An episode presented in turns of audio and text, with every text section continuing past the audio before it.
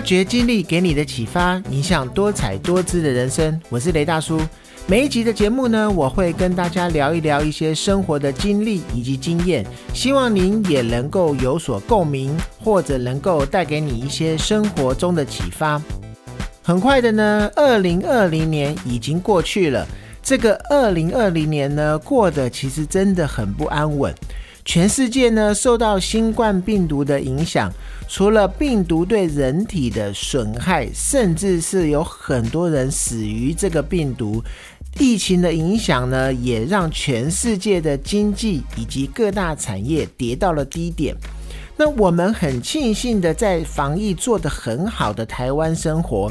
在全世界几乎停止所有的社交活动以及跨年相关活动的时候，我们还能够在做好防疫措施的情况下参加社交，甚至参加跨年活动。那当然呢，疫情还影响了世界上一些很重要的活动，比如说是二零二零的东京奥运会的举办，甚至还因此左右了美国总统大选的选情。现在呢，我们已经正式的迈入了二零二一年了。那衷心的希望全世界的疫情呢，能够赶快过去，让各行各业的人们的生活能够步入正常的一个状况。那在我们常常会使用到的 Google 呢，每一年都会公布年度的搜寻排行榜。二零二零年台湾的年度排行榜，我觉得跟前几年有一些些不一样。我去回顾了包含二零一八年以及二零一九年的年度排行榜。榜单上上榜的都是当年举办的一些大型的国际性活动啊，或者是畅销的电视、电影、戏剧为主。那比如说，二零一八年的快速串升关键字是世足赛，而二零一九年的快速串升关键字是电视剧《我们与恶的距离》。那回来看到二零二零年的年度排行榜，不论是在台湾或者是全球的部分，新冠病毒疫情以及美国总统大选，都是全世界人类最关心的话题。以下呢，我们就来看一看二零二零的年度搜寻排行榜有一些什么。二零二零年呢，受到新冠病毒 COVID-19。年初台湾总统大选，还有前一阵子刚落幕的美国总统大选的影响，不少的网友呢，今年都关注了全球疫情和政治的议题。因此呢，美国总统大选，它这一个搜寻关键字呢，就成为快速窜升关键字的第一名。而川普呢，这一个关键字也列入了第九名，可见大家对美国总统大选都非常的关注。那第三、第六名则是台湾今年政府发放的动资券，还有易放券。那这两个部分呢，其实我自己也在网络上面，在 Google 上搜寻了很多次。那不知道大家有没有领用这两个券去购买一些东西来振兴经济呢？那另外呢，以戏剧的《爱的迫降》啊，还有以家人之名啊，《夫妻的世界》则名列了第七、第八以及第十名。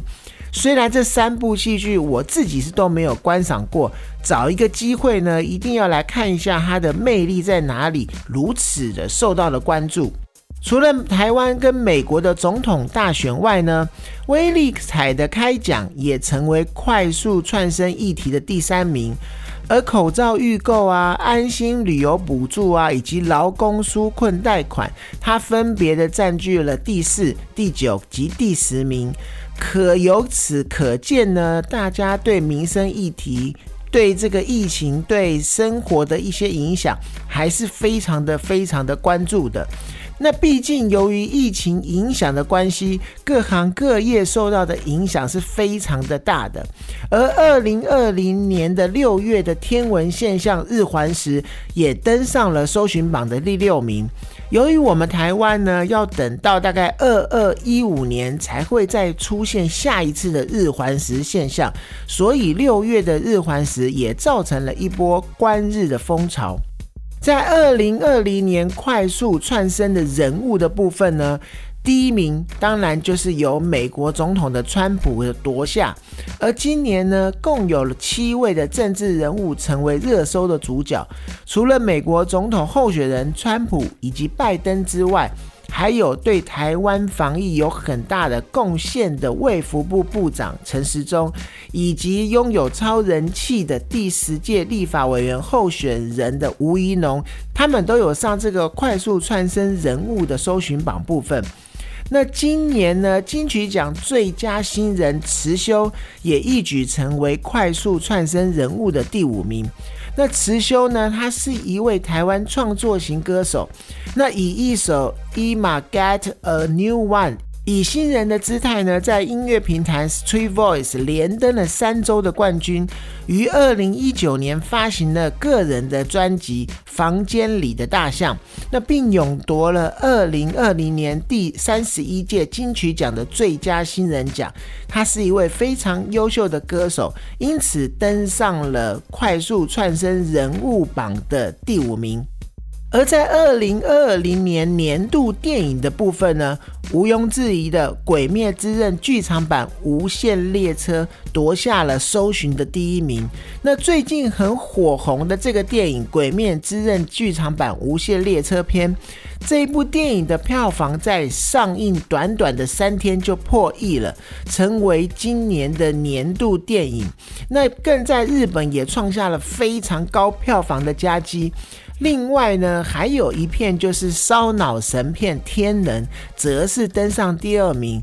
再来呢，就是去年一上映就成为热门话题的韩国电影《寄生上流》呢，也在今年获得奥斯卡奖。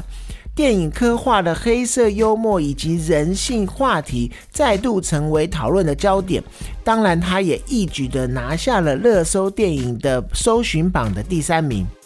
二零二零年的下半年呢，在台湾也有很多的国片上映，包含前一阵子在金马奖大放异彩的《刻在你心底的名字》，还有《孤味》，分别成为第四、第五名。那爱情片可不可以？你也刚好喜欢我，还有《怪胎》，则拿下了搜寻榜的第七，还有第十名。而讲到了二零二零年，大家都在找什么呢？问 Google 些什么呢？不晓得大家有没有跟我一样，当遇到困难的事情、有疑问的事情，第一个想到的就是 Google 大神，马上就会把手机拿出来 Google 一下。真的是很难去想象，之前我们在智慧型手机还不发达的时候，我们在日常生活中遇到问题的时候，当下是怎么解决的。可能也因为是这样，所以之前的我们应该是比较喜欢动脑的。那今年呢，Google 也首度的公开了快速窜升的什么这个关键字的排行榜，在社群间发酵的这个像极了爱情的这一个梗呢，一举夺上了第一名。那再来就是韩国红过来的一个四百次咖啡，也登上了热搜榜。那当时不仅有很多的 YouTuber 跟着去试做，也创造了不少的点阅率。但是我本身自己是没有试过，就是了。我们再来看一看，二零二零年大家都用如何还有怎么这两个关键字搜寻了哪一些事情？除了搜寻什么什么什么是什么之外，我相信大家也一定常在 Google 上搜寻如何用啊，或是怎么买。二零二零年呢，因为疫情的关系，政府因应疫情推动了不少的补助项目，其中包含了纾困补助如何申请啊，或者是三倍券如何领啊，都在搜寻榜上面。那其中呢，我觉得最有趣的就是第十名的如何撒娇。那这个是之前在网络上疯传的一本如何撒娇的书，是由作者陈海伦所著作。他在书中呢示范了各种搔首弄姿的撒娇方式，那都是以图片示范的。因为我有在网络上找了一些关于这本书的图片来看。